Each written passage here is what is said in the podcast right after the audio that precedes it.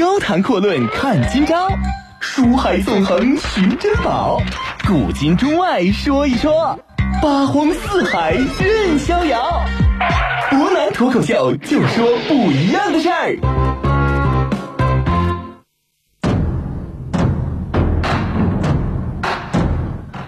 听众朋友，大家晚上好，欢迎您收听今天的博南脱口秀。昨天我们提到呢，那，吕范这个人在孙策打了一场胜仗，并且成功的把丹阳郡给占下来之后，自己提出呢，前将军啊，我不做了，我要做现在这个所谓的都督。实际上，我们要知道，这个时代的都督呢，跟后来的所谓江东大都督周瑜那个都督完全不是一回事儿。这个时候的都督呢，实际上有点类似于纪检委的监察部门，他们所做的事情呢，主要就是检查一些军中的纪律情况，包括军令执行的是否彻底。这种军纪之事，其实变相来说也是比较难的。不管怎么说呢，吕范自荐成为都督之后啊，军营的气氛呢变得严肃，并且非常和睦，纪律呢变得严格明确，每条军令都能做的贯彻的非常彻底。总结性我们可以不多说啊，诸位可以想一想，如果你是孙策，这个时候你会怎么做呢？如果曹操是孙策，又会怎么做呢？其实我们说明一点，历史在给大家每个人考验的时候，每个人的反应和做的事儿，说白了结果就是不一样的。结果不一样，那么后世留下的声明自然也就是大有不同。之前呢，我们还提到另外一个人啊，这个人呢，在孙策出发之前啊，这个人是一个大儒。大儒呢，本身并不是愿意被孙策跟着他一块走，但是毫无疑问，他给孙策的成长增添了很多的助力。这个人就是江东二张之一的张宏。另外一个人呢，就是著名的彭城的张昭啊。张昭此时此刻呢，已经被孙策招揽为自己的长史了。张昭、张宏这哥俩呢，当然并不是亲兄弟啊。毫无疑问，这都是智谋之士。孙策常常让他们一个人留守后方，另外一个人随军去出征。孙策呢，很尊敬张昭、张子布，把他看成自己的良师益友，政务、军务全部都托付给他去做。张昭呢，经常收到朝中人士的一些来信啊，夸他把江东治理得很好，政绩卓著啊，丝毫不提及孙策。有些人故意想整事儿啊，就把孙策啊治理的和张昭治理的这件事儿区分来看，并且呢汇报给孙策，说现在朝中和天下呀，只知有张昭、张子布，而不知道有你孙策、孙伯符啊。孙策听说之后反而特别高兴啊，怎么说的？从前呢。管仲在齐国做相国的时候啊，桓公呢把什么事都交给管仲去处理，到最后啊，齐国乃是春秋五霸之首，在中原汇集百家诸侯，共同抵御外族入侵啊。现在呢，张昭贤能，而我能任用他，他的功名政绩难道就不属于我了吗？张昭之所以有今天的成就，难道不属于我慧眼独识眼光识英雄吗？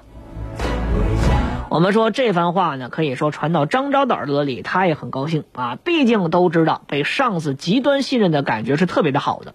孙策呢，我们说跟曹操最大的不同一点在于，他信任他看准的每一个人啊。后边例子还有很多，包括他从来不跟下属争功，心胸很宽广。所谓疑人不用，用人不疑啊。可以说呢，这件事跟曹操是很大不同。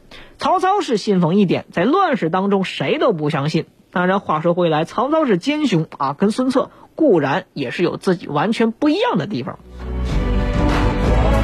孙策呢，在彭城这一带开始休整了。我们来看一看其他人。周瑜这个时候已经离开孙策，率军回到丹阳一带。毕竟他亲爹还在丹阳当太守呢，兵马还是得还回去的。不还回去，士兵也不干，人老家不在这儿。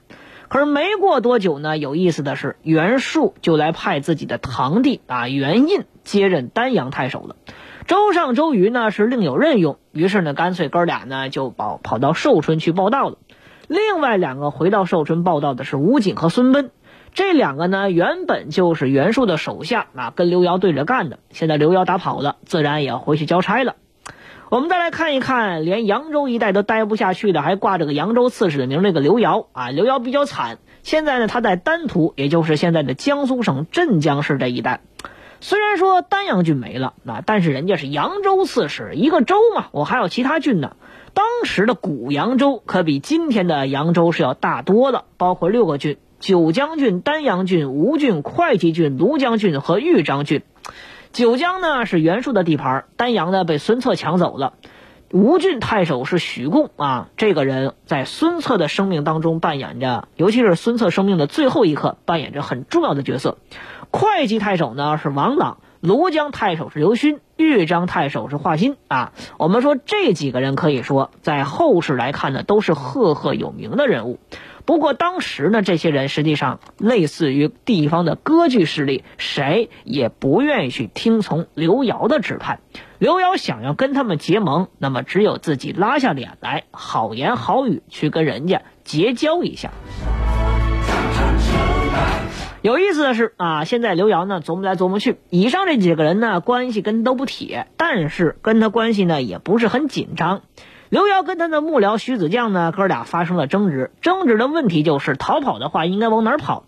刘瑶呢想往东边跑，去会稽郡啊，这个现在大概是在浙江省绍兴市一带，因为离得很近。徐子将认为呢，这么早完全是作死啊！你应该好好想一想，会稽郡很富裕呀，孙策很垂涎这个地方，而且远在海边，你怎么能去到那个地方呢？孙策很可能沿江而上，就把会稽给打了。这么说也确实有道理。刘繇琢磨琢磨啊，后世会发生的事儿。孙策呢打会稽是早晚的，毕竟这个地方有钱有粮还有矿，不打那是扯淡啊。所以说没有办法之下，谁还能救他？只能有一个办法，那就是去豫章郡。豫章这个地方啊，实际上呢跟荆州是接壤的，交通很方便，而且四通八达。如果你到那个地方去收拾收拾你手头的残兵败将，重整一下旗鼓，再派使臣到兖州附近去跟曹操交好。即使说有袁术夹在中间，咱也不怕。同样呢，刺史大人您又是朝廷命官，受天子之命，一旦被人攻打，我们说包括曹操和刘表，刘表那可是皇族成员，说白了皇亲国戚呀，时任荆州刺史，必然会来救援。我们说啊，这一想，刘繇觉得这话说的没错啊，赶紧收拾东西往豫章就跑了。早在孙策还在袁术手下郁郁而不得志的时候啊，朱志呢就曾经建议过他把江东给收了。后来呢，孙策脱离袁术攻打刘繇的时候，他的母亲和兄弟们，包括孙权，还在曲阿一带。朱志呢先人一步啊，早早就把这一大家子给接回来，并且加以保护和供养。我们说呢，无论是于公于私，朱志这个人对孙策都是相当有恩的。现在呢，孙策已经是功成名就啊，占据了丹阳郡。刘繇呢，逃跑豫章一带。当时当吴郡都尉的朱志扎住在钱塘县附近，而吴郡太守许贡扎住在吴郡啊这一带的附近。于是呢，朱志决定从钱塘发兵攻打许贡，以便跟孙策会合。许贡这哥们儿呢也不怂啊，人家直接发兵迎战朱志，两军呢就在现在的浙江省嘉兴市，当时叫油泉一带大打了一场。许贡手头的兵人数不多，而且精良程度也比不上朱志啊，随即就逃跑了，去投奔了在乌城，也就是现在的浙江省湖州市一带占山为王的山大王，说白了就是个山贼严白虎。由于朱志呢率军打下了吴县啊，就宣布自己兼任了吴郡太守，等同于取得了吴郡的治理权。如此一来之后，孙策就顺道啊，在打完丹阳郡之后，又把吴郡也纳入到了自己的范围当中啊。虽然说此战呢，他并没有正式参战，正是靠着朱志这位他爹的老部下，孙策不仅得以家小保全，而且还收获了一个粮米富庶的郡。江东六郡八十一州当中的基础两郡，就从这儿来的。我们说孙策本人呢是相当的感谢朱志的，于是呢他在成功的拿下两郡之后，依然让朱志去担任吴郡太守，也就表达了对自己恩人的充分信任。我们说呢，在如何开展下一步军事行动的作战会议当中啊，孙策跟手下几个将领发生了分歧。大部分人都认为，吴郡虽然说名义上被我们占了，但实际上呢割据势力没有完全肃清，还有说几个小苍蝇。比如说这个占山为王的严白虎，这哥们儿呢站住在乌城县一带，手下有两三万人，不可轻视。所以说呢，大家的观点就是把这个地方给他彻底肃清。我们的目标就是吴郡之内没有蛀牙。孙策笑了笑，摇了摇头，然后给出了自己的想法。这严白虎那哥们儿啊，就是一群盗贼，没什么大志，容易对付。所以说，现在的主要观点应该是南下，先打会稽和王朗。有将领表示担忧啊，如果说这个严白虎在我们打王朗的时候背后捅我们一刀啊，怎么办呢？孙策认为这群人就是一群山贼，能自保就不错了，还敢主动招惹吴郡大佬吗？最终大家决定下来要攻打王朗。不过呢，我们说这个事情从后世发展来看呢，严白虎这群人呢，还真就是遵从了孙策的导演，老老实实在山里边窝着，哪儿也没去。孙策呢，就由吴郡出发，准备渡江过钱塘一带，攻打会稽郡。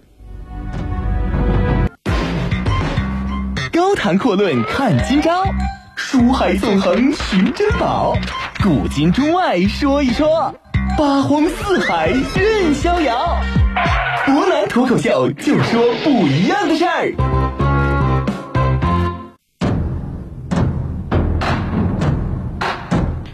刚才有朋友就问我啊，说这个会稽郡的这个王朗，跟《三国演义》小说里边被诸葛亮骂死那个王朗是不是一个人啊？我们说还真他就是一个人，没错，就是这个王朗。当然呢，要知道有一点啊，这个历史上的王朗跟小说里边的王朗还是区别很大的。首先呢，历史当中的王朗他不是被诸葛亮给骂死的，但是他是个文官，这点倒是不假。第二个呢，说王朗本人是个什么样的人物啊？有一个很有意思的细节，大家可能都发现了，《三国演义》小说里边的这个王朗曾经跟太史慈大战过几十个回合，而且有意思的是，书中也没有表明到底谁输谁赢，看起来很像不分胜负。这个太史慈的武艺，大家可能也都了解，那这是东吴的头号猛将，第二号可能被很多人认为是甘宁，第三个很可能就是周泰。实力怎么样？大家都了解，三国时代第一流的武将，王朗能跟他打这么长时间，而且后来还能够突围杀阵而出，这个王朗在历史上还真就是个赳赳武夫。虽然说人家很有文化，但是属于是一个身高体壮、生得相当魁梧、武艺高超的文化人，这可不是个一般人。所以我们说呢。听说孙策来袭之后啊，会稽郡的这个王朗呢，人家一点也不害怕。手下有个谋臣叫于帆啊，大家都知道这个人后来跟孙策混去了。于帆希望王朗呢，先想办法避一避孙策的锋芒，人家不管，直接领兵北上到固陵一带，在这个地方扎住，准备抵御孙策。固陵城呢，临江啊，就是钱塘江一带是而建啊，地势相当险要，城墙很厚，防御工事也很坚固。王朗率军呢，在这个地方坚守，本意呢是为了阻止孙策渡江啊。只要此处不丢，孙策呢，你想吃到会稽，那是无从下口。孙策尝试了数次对江啊，都没有能够成功啊，还就着急了。这个固陵城还真就是块硬骨头。我们说呢，一般在小说里边，这种情况之下，必然就会有人出来支招啊，说然后如何如何。其实历史也是一样的，因为人遇到困难之后，必然就要想办法。一个人想不出来，大家一块想。这次来支招的是孙策的亲舅舅啊，应该是亲叔叔孙敬。他问了孙策一个问题，说我们打固陵干嘛呀？孙策说这还用问吗？打了固陵，你才能顺利渡江。打不下来，怎么渡江呢？于是呢，孙敬又问了他第二个问题。那为什么我们要正面死攻呢？孙策这回说不出话了。为了较劲儿吗？为了显示自己能力呢？还是为了证明自己有勇气呢？既然我们说没什么原因，那干脆我们就不用这么正面打了，因为确实打不下来。在固陵南边数十里以外呢，有一个叫做茶渎的小路，距离这个茶渎最近那个渡口啊，就在固陵上游不远的地方。那个地方大概率是没人驻守的。我们应该从那儿啊直接渡江，然后攻打王朗的后方。这在兵法上讲叫攻其无备，出其不意。孙策呢觉得这真就是个好主意，而且他准备下令啊。最近天气很不好啊，阴雨连绵啊，弄这个水呢都浑浊不堪，大家喝了之后呢都会肚子疼。于是呢要赶紧准备数百口大缸，就是那种口小肚子大的缸，用来澄清这个浊水。我们说呢。可能人觉得啊，这条军令下的有点丈二和尚摸不着头脑，不知道什么意思。我们说这条军令还真就是这样，后边我们就会知道孙策到底想干嘛。等天黑之后啊，大家都已经收集水差不多了，那他就让士兵把这个火把点起来，有多少点多少，多多益善。一个人拿几个大火把，就在营地里边来回走动啊。然后呢，大家就把这个大缸里的水一倒，翻身上马。带着大缸，悄悄的就上上游渡口过去了。我们说这个大缸是干什么用的？渡江用的，就凭借这一人一口缸啊，这帮人坐着缸就这样顺利渡江了。夜走茶都道，夜袭的高仙屯直到高仙屯的军情报过来之后，王朗才突然明白，孙策虽然说没有船，但是他发现在现场遗留下很多缸，他才知道这群人其实是坐着缸渡的江。多点火把呢，是为了在夜里边迷惑王朗，让孙策啊大军的情况呢，在王朗眼中看起来很简单，他们这群人还留在这不动。水缸呢，就是为了让人啊坐在水缸里边，用成斤的浊水准备理由呢，是说白了是水缸啊，让王朗看不出来他到底是干什么的。所以说，大家才明白，这群人其实是孙策专门用来渡江的人。我们说王朗听说这个消息之后很震惊啊，原来孙策渡江就是为了从背后打我。随后呢，他决定啊派出自己的属下率军前去攻打孙策。要知道这一仗还真就不好打，王朗挑来挑去呢，还得选这么一个人，他到底选了谁呢呢？明天我们再跟大家一起说一说王朗和孙策之间这场知名的战争。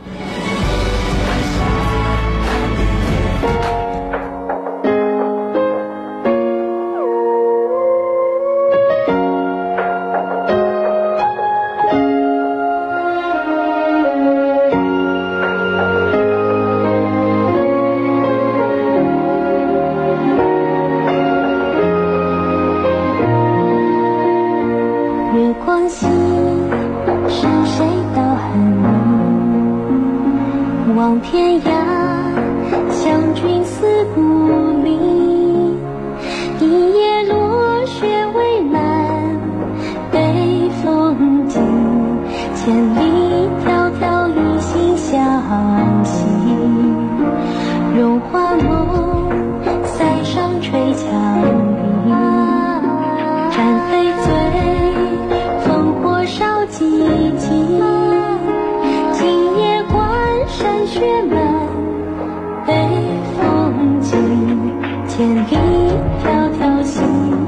相信